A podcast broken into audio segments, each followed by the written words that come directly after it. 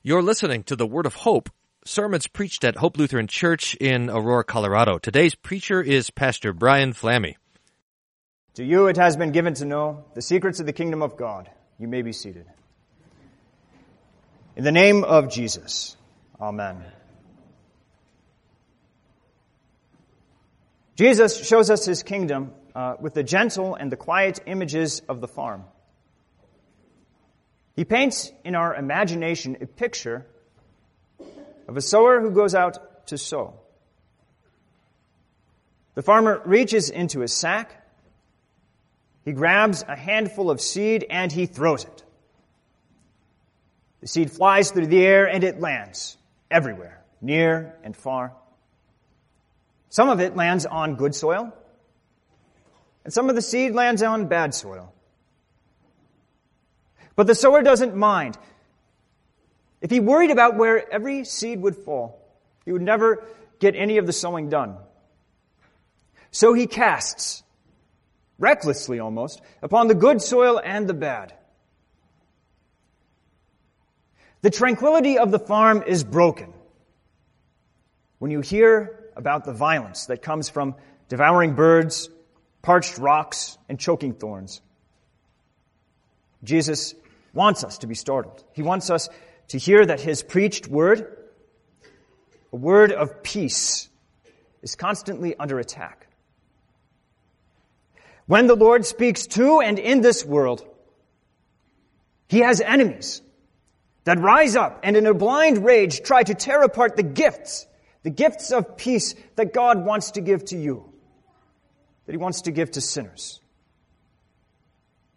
As it goes for God's word, so it goes for your faith. Before you belonged to these enemies, but now that God has called you to be his own, the enemies that attack the word now also attack your faith.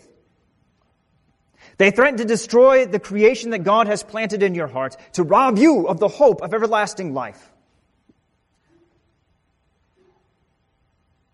Jesus tells us all of these things so that you won't be afraid. Jesus is saying, yes, God's word is attacked, it is resisted, but it is not defeated. The sower cannot be stopped. His seed can't be kept from hitting the soil of men's hearts. Jesus promises that his word grows and it yields fruit. That is the comfort of Jesus' parable. Jesus names three enemies in this parable that work against the word and against faith. These are the same three enemies that you learned about in catechism class. It's good to remember this, you know, that Luther, when he talks about when we pray in the Lord's Prayer, "Thy will be done," what are we praying? We're praying that God would break and hinder every evil plan and purpose of the devil, the world, and our sinful nature, which do not want us to hallow God's name or to let his kingdom come. Again, we learned that when we pray, "Lead us not into temptation," we're praying that God would guard and keep us so that the devil, the world, and our sinful nature may not deceive us or mislead us into false belief, despair, and other great shame and vice. Luther didn't invent the three enemies of the world and the devil and the flesh. He's repeating what Jesus taught him. He's repeating what Jesus clearly teaches in today's gospel lesson. There are three enemies: the devil, our flesh, and the world. Jesus says the seed is the word of God. And his first lesson is about the devil. He says, "The ones along the path are those who have heard. Then the devil comes and takes away the word from their hearts so that they may not believe and be saved." It's a little bit disturbing, isn't it, how close Jesus is describing the devil and his demons, right? We want them to be far off, almost mythology, almost to be myths in our understanding, we should worry about things that we can see. How do we have time to worry about things that we can't see? And yet Jesus says that the devil and his demons are very close, they're very near. In fact, every time somebody hears the gospel with indifference, it's because the devil has come to take the word of God out of their hearts, to stop up their ears so they cannot hear the preaching of both God's law that admonishes sin, and God's gospel, by which the Father's heart and his mercy are revealed. Now, the devil doesn't do this by some sort of mysterious power or dark magic. The devil steals away the word of God by his lies. That's how it's always been. The Lord's word creates and it blesses. The devil comes and he tries to corrupt and to curse. And so in the very beginning, God created marriage between a man and a woman, and he blessed this union through whom children would come by calling it good. Now the devil jumps in and he says, well, it can't be that good, right? I have needs that perhaps marriage cannot fill. What if my marriage right now doesn't make me all that happy? And in that way, the devil would turn marriage into a curse. The Lord creates a church where sinners can hear the mercy of God for their souls. And the devil says, on the other hand, what? There's no sin. There is no need for you to hear about grace or to assuage guilt. What are those things? In short, the Lord gives us his word, and the devil says, did God really say any of that? Or does any of that really matter? But I want you to know this, and this is Jesus' point. The chief attack of the devil isn't against the works and the words of God out there. It's against the word of God that strikes your heart. Yes, he attacks the creed. Our confession of faith is absurd, but worse is when the devil comes by and says that Jesus doesn't really love you. How can he love you? If God really knew how much of a sinner you really were, you would totally despair of hearing about the forgiveness of sins. That preaching must be for somebody else. It can't be for you. This, of course, is the same preaching as saying that you have no sins and no need of a Savior. The devil packs down the dirt of men's hearts. He makes them calloused, beaten down paths where the word of comfort is devoured even as it strikes. The second attack comes from our own flesh. What is our flesh? We talk about the flesh a lot. It's the weakness of our corrupted nature. Jesus says that when the seed is sown upon the rock, these are those who, when they hear the word, receive it with joy. But these have no root. They believe for a while, and in a time of testing, fall away. Now, for some reason, the English has it here as testing, and we know that God does test us. He places the Holy Cross into our lives so that we can be driven to Him in faith and in prayer, that we may cling to God's Word. No, the word here is actually peirazmon, temptation, the same thing that we pray against in the Lord's Prayer. Now, this fact says two things. First, that the devil doesn't stop lying once faith has been planted into your heart, once you receive the Word of God with joy. Second, your human nature is too weak to withstand up under the devil's continued attacks against your body and your soul. For the unbeliever, when their bodies and their minds and their souls are afflicted, they think that their sufferings come from chance or perhaps through some sort of indifferent fate. You know better. The devil grabs a hold of the things that God would use as the cross, pain and suffering and anguish, and he would use these things to become reasons to despair and to doubt God's grace. He wants you to bear up under pain and suffering and hardship by your own strength. But what happens? What happens when you try to draw in on yourself for help? You're met with corruption. Lingering corruption that not only is too weak to resist the lies, pain, and suffering, it's a corruption that secretly desires that the devil's lies would be right. It's a corruption that wants to be rid of faith, to forget about good works, to give itself over to gratifying the desires of the flesh. Jesus is right. There is no root here. Only the vanity of twisted lusts that ends in death.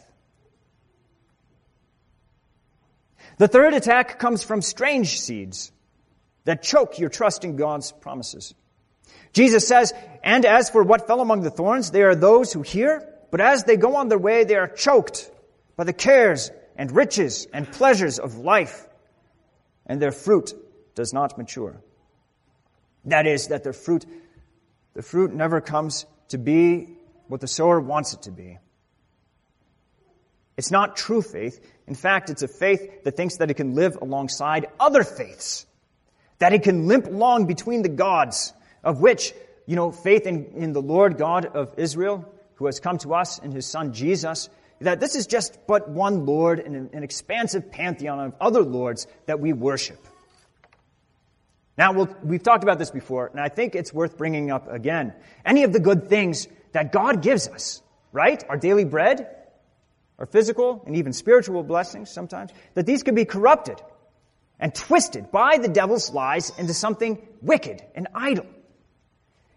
And so Adam believed the devil's lie that wisdom was to be more highly valued than the Word of God.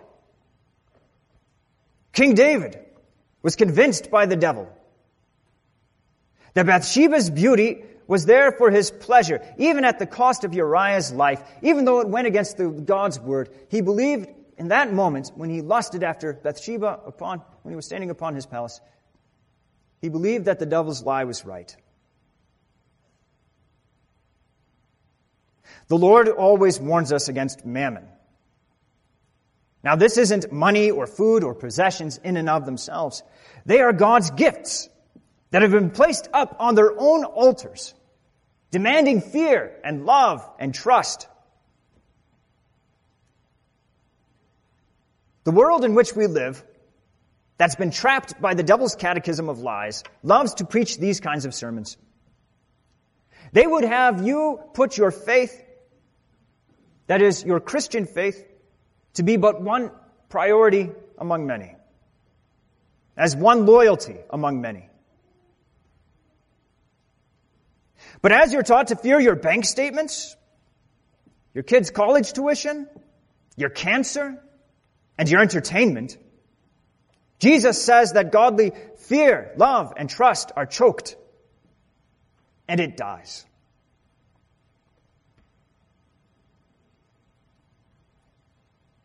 God's word is attacked, but it is never defeated. It's not false. It's not powerless. The enemies surround us, and filled with hate and rage, they want to destroy us. They want to destroy the word. They want to destroy the preacher of the word, Jesus. But they cannot. The Lord promises, as for that, in the good soil, there are those who, hearing the word, hold it fast in an honest and good heart and bear fruit with patience. That is, the word of God accomplishes the purpose for which it was sent, no matter what the devil and the flesh and the world may try. The devil, at this point, would step in, by the way, and try to rob us of this great comfort of this parable by saying that, well, you see what Jesus is really trying to do here? He's trying to tell you to prepare yourselves, to make sure that your hearts are good soil, so that when the word of grace comes, it will be able to find a home there. But Jesus didn't say anything about the soil preparing itself. That's absurd. Nowhere in the Scriptures is it taught that we ought to prepare ourselves for grace. I can't remember, in fact, it goes totally counter to the picture of the parable. Soil doesn't organize itself to be good and then to receive, you know, the seed from the farmer. In fact, the last time I checked, soil is quite indifferent. Yes, this parable teaches us to open our eyes, to see the dangers of the flesh and the devil and the world, and so that we can also learn to examine ourselves and to see just how far these temptations have come into our hearts and are fighting against God's word there. This should drive us to prayer, as Jesus commands us, just as he commanded his disciples on the night of his betrayal in Gethsemane. Pray, lest you fall into temptation. Also, an important lesson in this parable is that the fault lies not with the seed or with the sower, but it rather rests in the soil with the wickedness of our own hearts that rejects the Word of God. But the main point, the main thing, is that the devil, the flesh, and the world cannot and will not stop the sower nor his seed from bearing fruit. And that is wonderful, because the devil wants us to look at our baptism that's administered over there, and the preaching that happens here, the catechism classes that take place over there and in your homes. And you would say, what good is all of this accomplishing? Don't you see how the church is crumbling in on herself? We're hemorrhaging members. Our budgets are tight. The church and her preaching, it's no longer relevant in the world. The culture doesn't care about us. They've passed us by. We mean nothing to them. In fact, we probably become dangerous to them. The devil wants to create a crisis where we have to change everything, or else we will lose our stature in the eyes of sinful men. But Jesus is saying to expect.